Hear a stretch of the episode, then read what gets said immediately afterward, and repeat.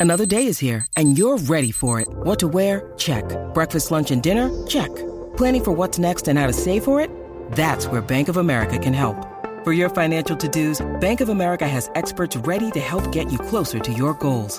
Get started at one of our local financial centers or 24-7 in our mobile banking app.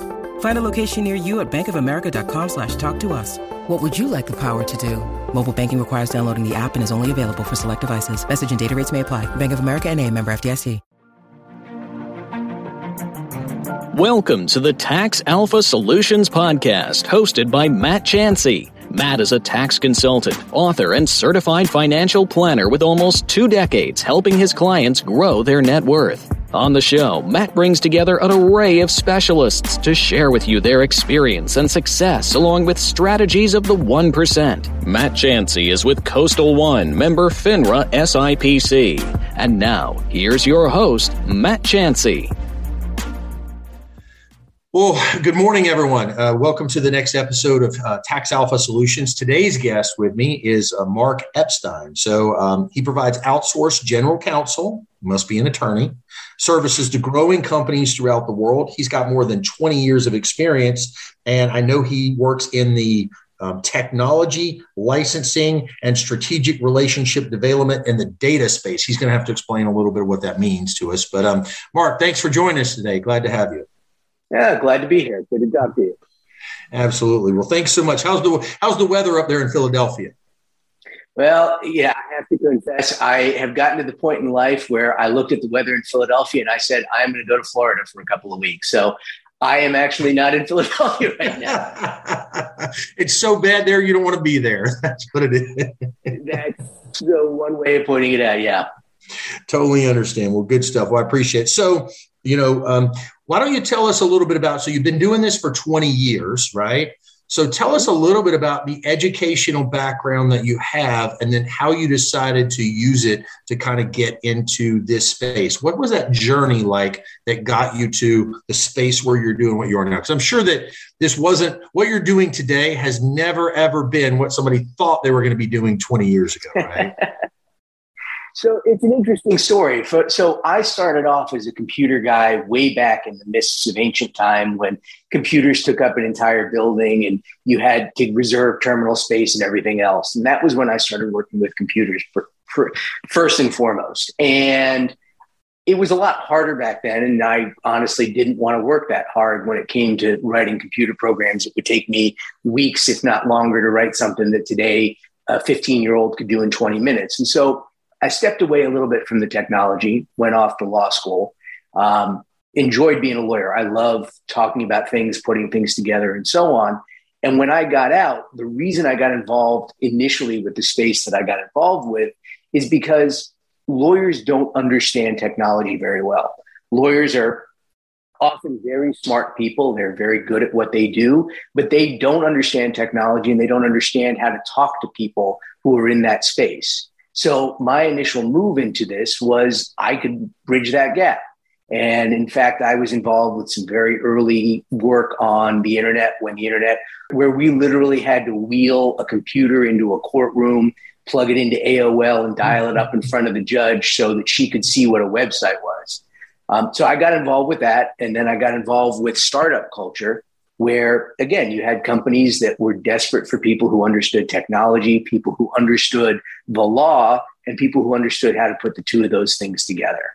Um, i did that. I enjoy working with young companies which is how i moved from technology to certain some of the other related spaces where i also do some work. But it's the idea of finding people who have an idea to start a business to grow that business. I love working with those people. You know, I don't like working with the big organizations as much where you, you get a company that's got 50,000 employees worldwide. There are, it's just not as interesting. It takes, you know, it takes longer to make decisions and get stuff done. I like the people who are young entrepreneurial in spirit, even if not young in age, as you know, you can tell from my lack of hair. Um, but you know, working with people who are along those lines, that's how I got into this space, and I, I, I love it. I love helping those people find a business, start a business, grow the business, and if necessary, find a way out of that business for them to be successful. So that's the story of how I ended up where I am today.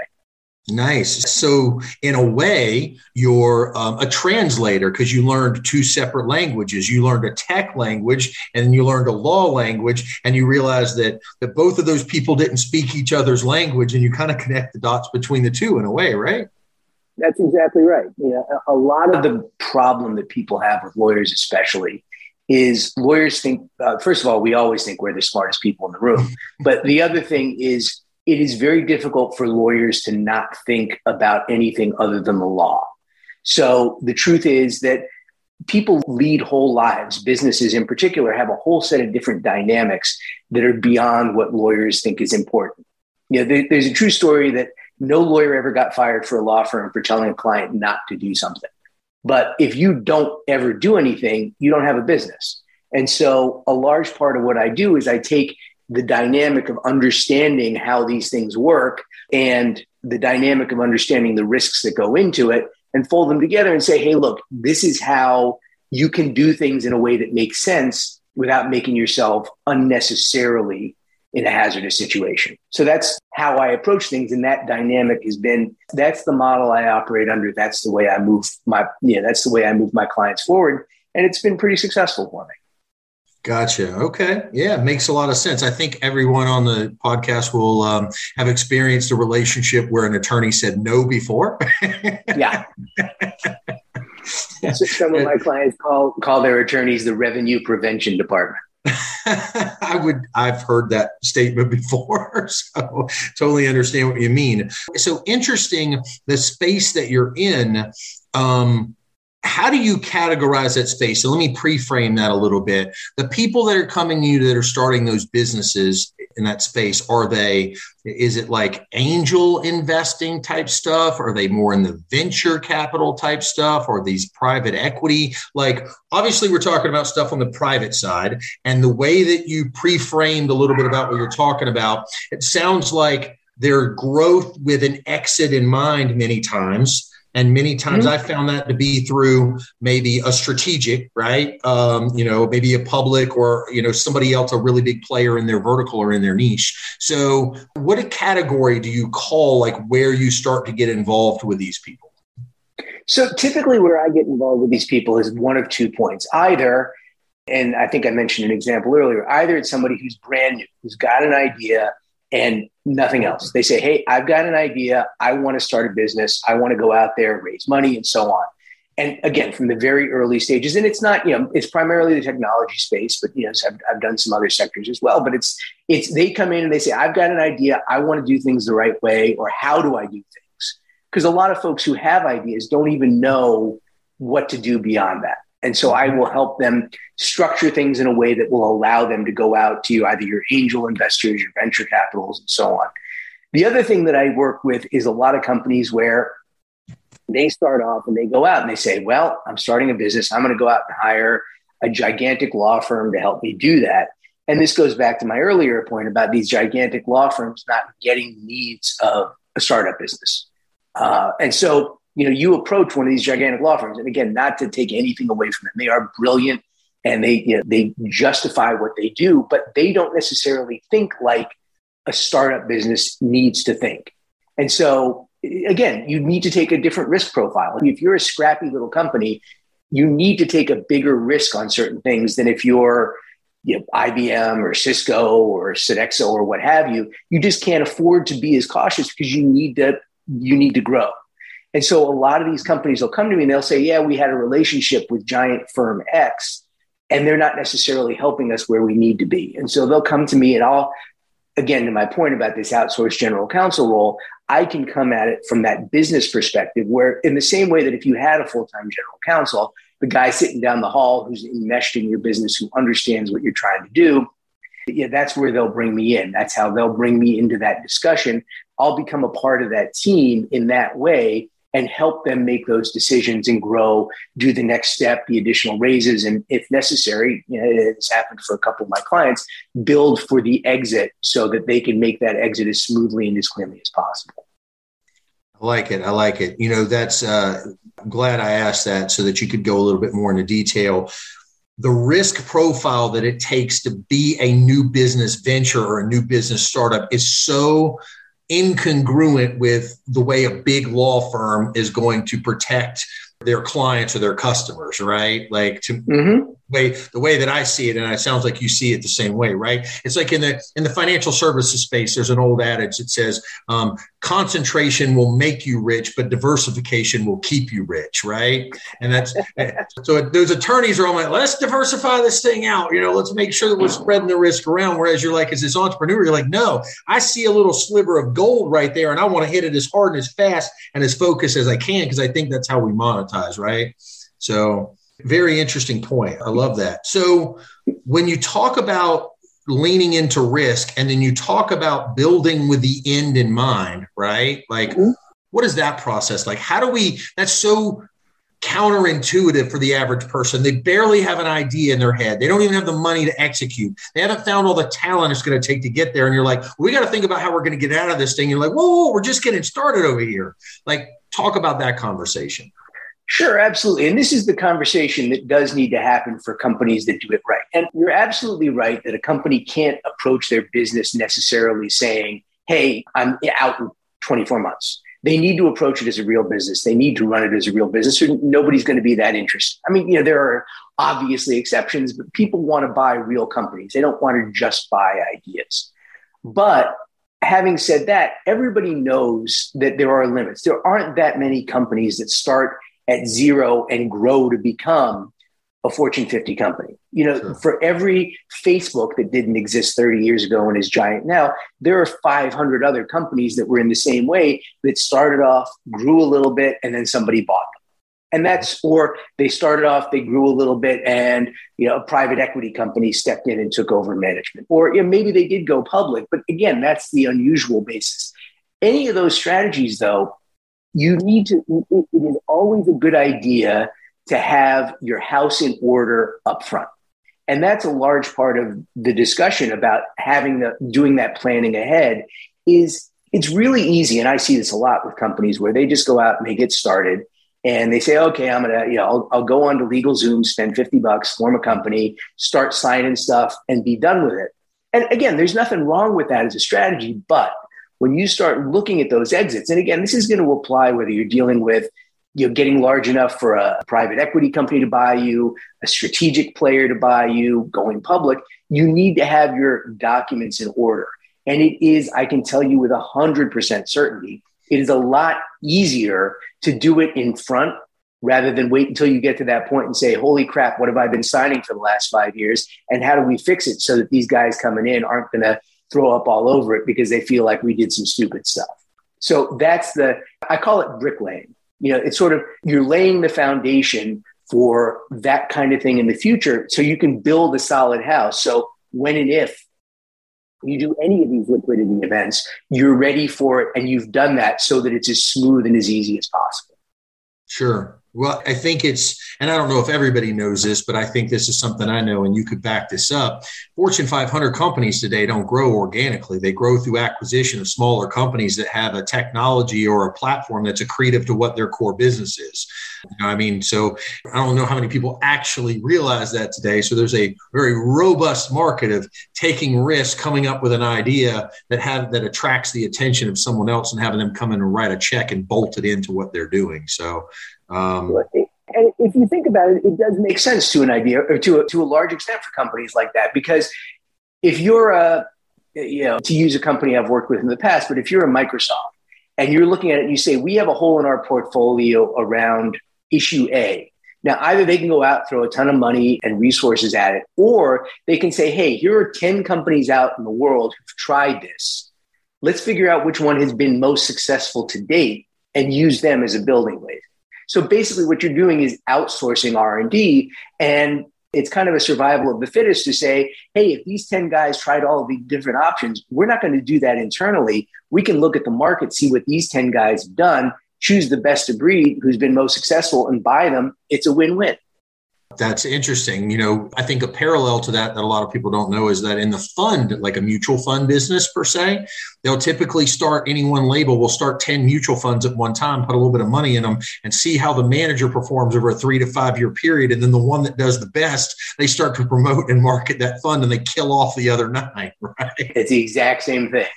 Right. So it's kind of funny. It's analogous how it works in both worlds there. So what would a person need to know? Okay, that's great. I love this. So so I'm a person, I got an idea, and I come to you. How do I find you? How do I know that Mark Epstein or a guy like Mark Epstein is out there that can help me take this idea and start to turn it into a thing? How does that happen? It's an interesting point, and it's kind of a niche market for what I do. You know, again, most of these people will go out to the large law firms because that's either the the path of experience or what have you. So going out and finding me is, you know, honestly, it's I just put myself out there. You know, obviously, I use media, I use uh, word of, or social media, I use word of mouth, stuff like that. It's really about just finding that relationship. And what's interesting too is for what I do, especially because it's not a large law firm, it's not me and 50 other attorneys. And, you know, if you've got question A, you call this guy, and if you've got question B, you call this guy, and all this other stuff. It's just me. So it is very much about building a relationship and finding somebody you're comfortable with. And I say this to, to folks all the time, potential actual clients, I say, look, if we don't have a good dynamic, we shouldn't work together. And it's not to judge you, it's not to judge me, it's not to judge your idea, but finding somebody who you feel like you can trust is the most important thing because it is, you need to be able to say, if, if I approach a client and I say, hey, look, this is stupid, I need them to believe that I'm coming at it from the right point. Or if I say, hey, look, this is a little stupid, but it makes sense, they also need to understand where I'm coming from. And if they don't have that relationship and that trust, then it doesn't make sense at all. So it is very much, and there are there are other folks who do what I do that are out there, and it is very much about finding that relationship because if you don't do that, then you're not going to be comfortable and you're not going to make the right decisions. You're going to have friction. You're going to push back and forth. You know, again, and there's no right or wrong on anything. You know, there's an old story in law school that the answer to any legal question is, well, it depends. It depends. Um, but the truth is, if you don't have somebody who understands you, who gets you, who can have that dynamic, that dialogue with you, you're wasting everybody's time. Yeah, no, I would agree. Human capital and, and, the alignment of the human capital that's involved with the business, with goal, with vision, with the opportunity that presents itself, with how you want to position yourself in the market. I, I think that's so it's extremely important. So you got a guy, you got an idea, he finds you. Let's stay on the human capital theme. You're hearing that a lot in the world today. How hard is it right now to go and find the people that these companies need to get them through these next stages of growth? And how do you advise those people that are looking for that human capital piece? Because obviously we're we're only as good as the human capital is the ingredients in an award-winning recipe. You need a great idea, but you need a great chef. You need a bunch of great chefs to execute on that great idea, right? Where do you find the the great people to get stuff done today. And that's the interesting thing, and that you're absolutely right. And that's the hardest part, especially in 2022. I mean, let's be honest. There's just there's so much demand for people, especially the quality people. It's really hard to do, and it seems a little precious to say, but relying on a good network is honestly the best thing that I can advise to people because it is very much about relationships. There is no, again, I, you know, I've been doing this long enough. I know enough people in different spaces. I know the accounting folks. I know some of the development folks. I know some of the HR folks. I know the you know, international folks and things like that, where I can say, hey, go talk to X. But there's no great way to do that beyond that kind of relationship. And what's interesting is you do end up in sort of a, you do have to be careful with that though, because it's very easy to fall into a mindset where everybody's got the same mindset. You need people who are willing to say, don't do that. You can't just say, oh, I know these guys, I trust them because they're going to say the exact same thing I would say. That does nobody any good. You need somebody who's individually an expert. You need somebody who's individually capable of making an assertive opinion on their own you know, I know guys who are in the finance space who honestly bright guys, but they'll do, you know, they'll just sit there and they'll say, if you say to them, I want to do X, they'll they'll just do X. They won't say maybe you should, maybe you shouldn't, maybe this is better or not.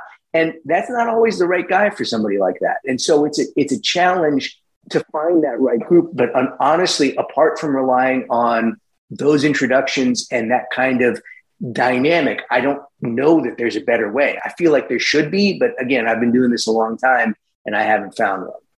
God, look, network's important. Where they say your net worth is directly connected to your network, right? Mm-hmm. So it's who you know, who you can call, and who you can ask, you know, uh, good questions to that won't always necessarily be just a yes man for you, right? So exactly. You need somebody to play contrarian. I, I've got somebody that I need to introduce you to, by the way. That's completely related I think you guys might be a good personality fit. All right. So, good network. You've spent years building the network. You've got somebody that's got a good idea, and it's about building the team around them. When you guys get to the phase where it's about accessing capital or something like that, because you know you, you always got to pour money on this thing to really make it turn in what you want it to. What would the next step? How does that look like? So it depends a little bit on where you are and who you are as a person.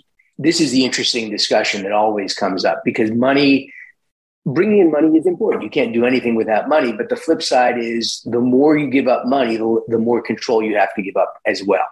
And so figuring that out, especially in those early stages, and this also goes back to laying that brickwork I was talking about earlier, is if you set things up in the right way, it allows you to do that kind of thing. But this is where the dynamic becomes somewhat challenging. So if you go out, for example, I, was, I mentioned earlier, there's a woman I spoke with yesterday, a new client I'm helping get going, and she's got her first couple of financiers. Um, they're people she knows. And so they're willing to say, hey, look, we trust you. We'll give you a chunk of money, not all the money, but we'll give sure. you a chunk of money. We trust you. We're not going to demand that level of control. And that's important but what we're doing as I'm setting up her business is I'm saying, hey, look, okay, these guys will get you past the 10 yard line. But if you want to get past midfield, we're going to need to bring in some professional investors. We need to set up the business in a way so that when those guys come in, they're not going to run all over you.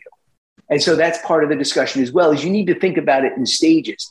And you need to think about how much control do I need? How much control am I willing to give up? And what is that going to cost me? And that's always the interesting challenge with these businesses is because the other thing is you get a lot of folks who have a great idea who and i don't want to say this in a way that sounds judgmental they're not good business people. Right. especially in the technology space where you got people who have brilliant ideas but who aren't necessarily the best managers in the world. And the good ones the smart ones will say hey look i've got a great technology idea I can manage it to here, but I need to bring in those people around me. And again, that's all part of that dynamic, and that's how it all fits together. And in terms of bringing in money, that's always part of that conversation. Sure, sure. Well, an idea isn't a business, right? And if anybody's ever watched Shark Tank, how many times could you have heard that on Shark Tank? Hey, you got a cute idea there, maybe even a decent little product, but this isn't a business. We're not, that's exactly. not the conversation we're having today, right? And I think as the entrepreneur, sometimes they're too close to that and they're like, they see it as something maybe bigger and more grandiose than what it actually is at that particular time, right? Mm-hmm. Um, and I think that you you hit on something a little bit that I'd like to double back and talk about just a little bit. Um, when we get into the money phase, I've always told people that I think the average uh, entrepreneur thinks, hey, if I could get all of this money in one place, if I could find an investor that would write me this one check to solve all my problems, that that would be a good thing.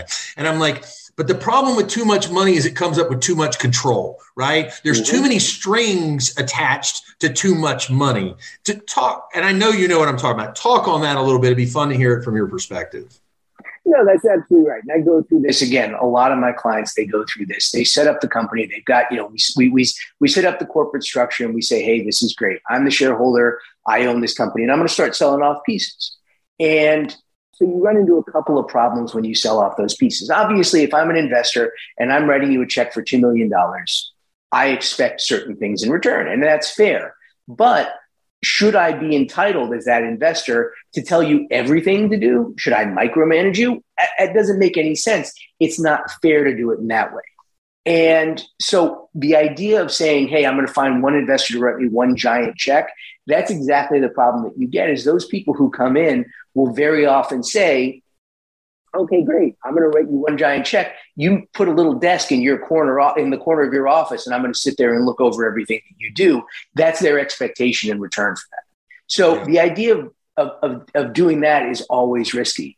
The other advantage, though, to also having multiple investors is you get a wealth of experience. So, to my earlier point about this idea of people who have good ideas but don't necessarily know how to run a business well, one of the mm-hmm. good ways to get beyond that is to have a board of directors. to have folks who've done this either in an advisory role or some other capacity or you know just folks who are smart or people who have money who are just not you and so if you bring in multiple investors you bring in multiple people on your team you get the advantage of having that board of directors now they may not always agree with you and you need to figure out how to structure things in a way that isn't going to put you at a disadvantage but if you bring in five or seven investors or however many it is whatever's right under the circumstances and they're all sitting around the table and you say, hey, this is what our quarter looked like. This is what we're planning for next quarter. They'll helpfully, or hopefully rather, ask you the right questions, point you in the right direction, or at least offer you ideas that you can use. And so that's why I'm always reluctant when a client comes in and says, oh, yeah, I've got an investor and they're going to write a check for the entire round. That's the risk that you run into. Bringing in other folks helps in the long run. Sure, sure. I've said uh, to people that I've worked with in this space, um, you know, based on the terms that I'm offering you today, I want you to write the biggest check that you'll write based on those terms, but make sure that check's small enough that you don't want to change the terms or take more control or retrade it on me. Whatever that threshold is, take it where I'm offering it right now today, right? Like if you need to write one more dollar and that's going to make you put more strings, I don't want you to write it that big, you know? And yeah. And the other part that I think you make a great example on that I don't think that I talk about enough. I think this was great is by taking multiple checks from smart investors at that threshold, you now have fundamentally tapped into their networks and the expertise in their networks and the people in their networks because they're not going to let their dollars squander and die on the vine because if, if they've got the resources and tools in their network, they're going to help you get there, right? They're going to help you grow. Well, that's absolutely right. And the other thing, too, is the folks who do this and do it well do it often. So very few people just say, oh, I'm going to invest in one company and that's it. They usually invest in, you know, five, ten, however many, either directly or as part of a fund or something like that. And there's a lot of not only that general advice that I was talking about earlier about, hey, I've done this with 10 different companies, here's what I've seen before, but also these companies are often in related industries or they might be able to make introductions to help you. You know, if I'm a guy who invested in, I invested in Facebook 20 years ago, which, you know, if that were the case, I'd be on an island somewhere, but leave that aside. But if I invested in Facebook 20 years ago and I'm now investing in somebody that's in a related space today, I'm going to A, bring it to the table my knowledge of what I did at Facebook, but also the ability to say, hey, let me introduce you to you know so and so at Facebook and make that connection. That's also the advantage to having folks who've got different experiences. They've got their networks that you can leverage because they want you to succeed. They want you to succeed. You're all pulling in the same direction. Yeah, absolutely makes a ton of sense. So, speaking on that, and look, you can pick or choose, or you can do both if you want. Um, share a success story or share an epic failure, right? Because we we learn. Look, look, we learn from making mistakes. Anybody out there listening that's acting like they've never made a mistake and done something wrong, and they wish they could go back and put the toothpaste back in the tube on some deal, uh, which we know how messy that gets, right? So I'm good with either one or both. You know, uh, those are the things that we learn, and mistakes aren't always catastrophic. They're just things like uh, looking back in rears, like, yeah, maybe I should have done that a little different, right? So let me start off by telling you a success story. And, and I apologize, I'm not going to use names just because you know clients can no, get a little totally squirrely about this. But but I'm going to talk a little bit about a client I've worked with for a bunch of years now, and it's two guys who had an idea. It was a technology driven idea. They had an idea in the space, and it was it's a space that's been around for a long time, but they had a way to do it differently. They looked at this and they said, "Hey, here's a business, and it's one of those businesses that you know. Again, it's it's used technology for 30 years. It's an old line case. But the companies that use the same technology for 30 years were all sort of focused on a narrow mindset. And these guys looked at it and said, hey, if we do it differently, give them the same result, but do it better and shift out of that dynamic, then we'll be able to revolutionize the business. And they came up with the technology, smart guys, very successful, very good at what they did. People love the technology. So the success story, their success story is they did a very focused development process. So they looked at it and they said, hey, we've got an idea. We're going to grow it and we're going to start at step A and then we're going to step B and step C and step D. And last year, they reached step Z, if you will, where a company came in and said, Hey, you guys have built a truly successful business. And what they did is all along the way, to the point I was making earlier about planning ahead, about thinking ahead, they laid that foundation. So when this company came in and said, Hey, we are going to give you nine figures for your business, it was a, yeah, I mean, it's never easy. When somebody's writing a check that big, it's never an overnight decision. But they were smart enough to have laid the groundwork that it went about as smoothly as you could expect. You know, honestly, it was a bunch of, you know, I mean, the buyer came in and said, Hey, what about A, B, and C? And we said, Okay, here are your answers A, B, and C. Great. And every time we were able to do that, the less hair we were able to have on the deal, the easier that transaction was. And the reason for that is because these guys from day one thought, and they never planned to sell. I mean, they planned to grow this. They were going to, they were going to build it, grow it, keep it, turn it into, you know, whatever, their own Fortune 50. But they were able to look at it in a smart way. And they always laid that brickwork so that when they reached that point where somebody was willing to throw a bunch of money at them, it was an easy discussion. And that was the kind of thing, again, that I was I was glad to be a part of and I was glad to help them with precisely for that point. So that when we went to market to sell the company, again, simple and easy. That's the, the best way, one of the best successes I've seen amongst my clients in recent years is just having done that and laid that groundwork. Now, the flip side is, and again, I apologize for not naming names. I feel like I should make up something like Widgetco or something like that. No, no worries, no worries. It's just you know, it's I think it's the spirit of it. The details. I think everybody can respect privacy and why that doesn't, but it's the concepts, right? People yeah. get buried in the details too much. I think the concepts are what really matter. Yeah, and that's what I'm trying to do. I, you know, I like to tell a good narrative. A good lawyer is a good storyteller, so that's why oh. that's why I feel like I should make character names up and things like that. But I'll try and restrain myself. Fair enough. Um, but to use the flip side, so there was another company I had not worked with them for as long. They were relatively um, they'd been somewhat established. They brought me in because they'd done, again, they'd worked with large law firms, with other folks, things like that. They hadn't had great relationships. So they brought me in a little bit later on and they said, yeah, yeah, we're going, we're going, we're going.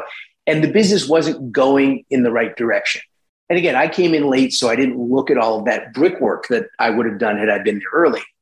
But the business wasn't going in the right direction. They said, hey, look, we've got enough of an idea, enough of a business that we're going to sell it.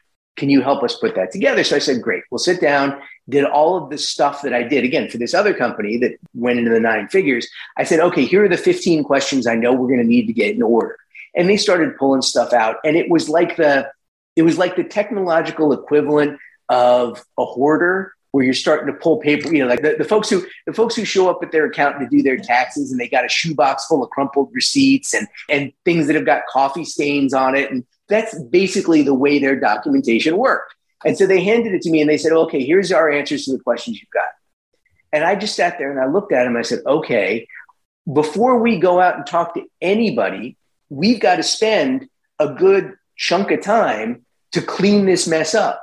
Because if we go to somebody right now and say, hey, buy our company, here's our shoebox full of you know wet napkins and dirty receipts, it's going to reduce the value of the company, not for any reason other than the fact that they're not going to trust anything that we've put together. And so a large part of what we ended up doing, and again, this was a much smaller deal, you know, so, uh, this wasn't anywhere approaching the value of the first example. But a large part of what we did is we spent a good month or two just going through and cleaning up the history and doing all of the stuff that, again, if they had done it right in the first place mm-hmm. and spent a little bit of time and done it thoughtfully, we wouldn't have had to do. But again, the idea was to bang it into shape so that when we went out to market, we were able to say, hey, look, it looks as good as it's going to good you know, rather than say, here's a, shoebox full of crumpled receipts, it was a shoebox full of, you know, flattened out receipts, you know, but basically we made it look a little bit better. And that was honestly, I think that probably, probably knocked, you know, a good 10% off of the, off the value uh, because yeah, again, I, I don't know for sure, but it just didn't look right. And the buyer came in and they were very skeptical. And so Unlike the first example where they said, hey, we're going to ask you A, B, and C. And we could say, yeah, great, here's answers A, B, and C.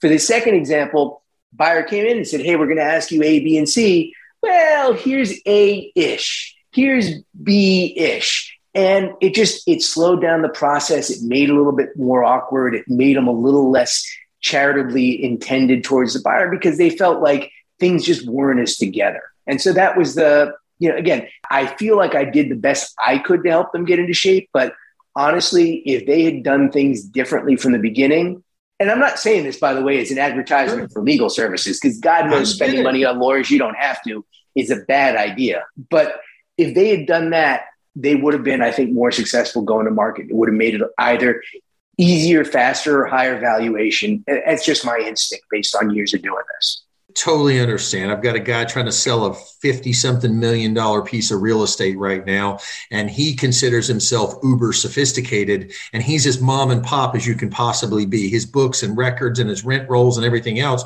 I've got an institutional buyer that wants to buy the asset. They want all the financials delivered in a certain way. There's not a chance he can deliver them that way. He wants to price it the way that they want to buy it in that world, but he can't deliver the underlying documents to prove the it's just such a disconnect and you're like oh what a mess man what a mess. So i i totally get that. Um interesting question i've got for you. So maybe you can speak to this I learned something one time. I talked to a guy that had grown a business to $25 million, and he decided to step down and put in a new CEO and other people in place. And I found it at the time when I learned this really hard to wrap my brain around. How would I be the person that could grow a business to $25 million and then make the decision to get my butt out of the way and let somebody else do it? Right. And, and when he explained to me why he did it, it made a ton of perfect sense. But I guess, have you ever ever gone through a situation with one of your clients in the early growth phases where they were good enough to get it where it was, but they weren't the long term solution? And you had to say, maybe you are the friction point. we need to get you out of the way, right? So, as I said, I've been doing this a long time. And, and a long time ago, I was in house counsel for a company, and the CEO did exactly that he was honestly, and he's gone on to start another very successful company. He's, you know, again, one of the smartest guys, one of the guys I have the utmost respect for. He's a guy, if he called me up today, and I haven't worked with him for almost 20 years at this point, but if he called me up tomorrow and said, Mark, I need you, I would, I would just jump. Yeah, I have that much respect for him. He's that smart a guy. He's that honest and that decent a guy. And this first company that he started, he came out again, hard worker, smart guy, good business guy. I mean, he did not do anything wrong, but he got it to a point where he realized he wasn't that person. And so he kept his seat on the board. He was still involved in sort of a, a founder role, but that's exactly what he did is he said we need a professional ceo because we are getting too big we're becoming a bigger company because you know unlike that company reached the point where it was starting to expand by acquisition of its own. So mm-hmm. we were getting big enough where we went out and bought a couple of other companies. And by doing that, he realized he wasn't necessarily the right person. Or if he was, he didn't want to be that person because he felt like he wasn't going to do it justice. And so he he said, let's hire this guy. We went out, we found somebody who was a CEO, who had a history of being a CEO of companies like that. And it took the company. So if the founder started it a and got it to 20A. This new guy came in and took it from 20A to 200A. And that's exactly the decision he made. Again, I have the utmost respect for him for doing that. And it was a, it was a great decision for the company. Sure. How many business owners in, in just obviously this isn't are capable of making that decision. Because it takes a certain level of ego to get a business of 25 million in the first place. How do you check that ego and move it out of the way and say well i'm not the person to take it on home from here right? Well that goes back to the point that i was making earlier about having a good board of directors. So if you've got folks who've seen that before hopefully they will be and these are guys who know money who know your industry whatever it might be. Hopefully these are guys who will sit down with you at the board meeting and say hey great fiscal year 2021 was spectacular. Do you think you're the right guy to do to double that or 10x that or whatever it is for 2022? And if your board of directors has a good relationship with you and they're smart and they've seen this before, they should be the ones to have that conversation. You know, it shouldn't come from honestly. I, I, and again, I've helped with this, but that's not a conversation that should come from somebody who reports to you. It should come from somebody who you view as a peer or honestly, in the case of a good board, you're basically your managers. And so if they're good and they've got good trust in the company and the idea, and you've got a good relationship and you understand where they're coming from, that's where that should come. That's where that conversation should come in. Very interesting. I think that's great perspective because I think as a business owner grows and, you know, I think ego is a, is a great thing, but it's also a dangerous thing, right? And I think having mm-hmm. checks and balances for that to make sure that people are on, on staying on track and maximizing their own talents, right? And their own skill, I think is extremely important. So, well, Mark, this has been great. We're running a little bit towards the end of time, but anything that you know uh, that I didn't ask that I should have asked, anything that people should know? Like, come on, you know, give me a little inside nugget. What do you got? Yeah, honestly, I think that the two things I will tell you about when you are starting a business is don't do anything that boxes you in. And I say this, you know, this is legally, operationally, or what have you, but especially in the early days, especially if you are starting, again, to my example about laying the bricks for where you're going to grow, you need to lay those bricks in a way that you can put another story on top of it. And that includes things like how you sell your product. It includes how you go to market, how you brand yourself, who you decide to hire, where you decide to hire, how you set up your corporate structure. You know, all of those things. And again, none of these things are written in stone, sort of counteract my bricklaying metaphor, but none of the things that you do are necessarily irretrievable. But if you think about, hey, where am I going next? If you've got a plan, whether it's a formal 20 page decks that showing here's my next 20 years, or even if it's just the back of the envelope, here's where I am, here's where I think I need to be, you need to think about that. You need to lay those steps for that, that going forward. Think a step ahead as you're starting your business because again it may seem like oh i don't need to spend this money i don't want to i don't i don't want to call up a lawyer or an accountant or anything like that i don't want to do that i can do it all myself the truth is it is um, much easier to spend the time, money, and aggravation to do it right than to do it over. Yeah, that's I would the agree. Biggest advice I always give. Yep. No, that's that's great advice. That's great advice. It's hard to go, but there's a whole industry around going back and fixing other people's mistakes. It's easier to do it right the first time. Exactly. So good stuff. Well, Mark, I appreciate the time being on today. Hey, tell the listeners where they can find. How's the easiest way to find Mark Epstein? Well, the easiest way to find me is through my website. It's mepstein.com. It's a simple little website. And the reason for that is because I'm just a guy. I don't have fancy offices or a room full of artwork or 50 paralegals. I'm the guy who builds the relationship. I'm the guy who, as if you were hiring somebody, if you were big enough to hire an attorney full time, hopefully, I'd like to think hopefully you'd find someone like me.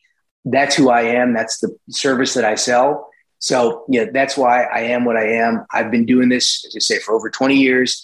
And all I've done primarily to promote myself is rely on other people saying, hey, this guy is good, go hire him.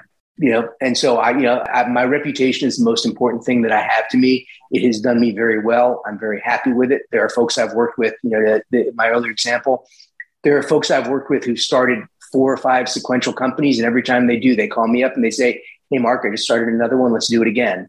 That's the kind of guy I am. That's the mm-hmm. kind of dynamic and a relationship I have. So nothing fancier than that, but that's how you find me. And that's the way I try and work.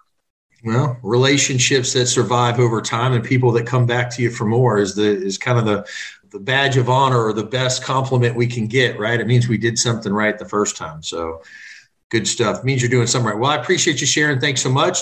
And everyone, thanks today for listening to the Tax Alpha podcast. This is Matt Chancey, and we'll see you on the next episode. Great job to you. Thank you for listening to another episode of Tax Alpha Solutions brought to you by Matt Chancey. We hope you enjoyed listening to this week's guests and insight. If you liked what you heard, please consider subscribing wherever you listen to podcasts.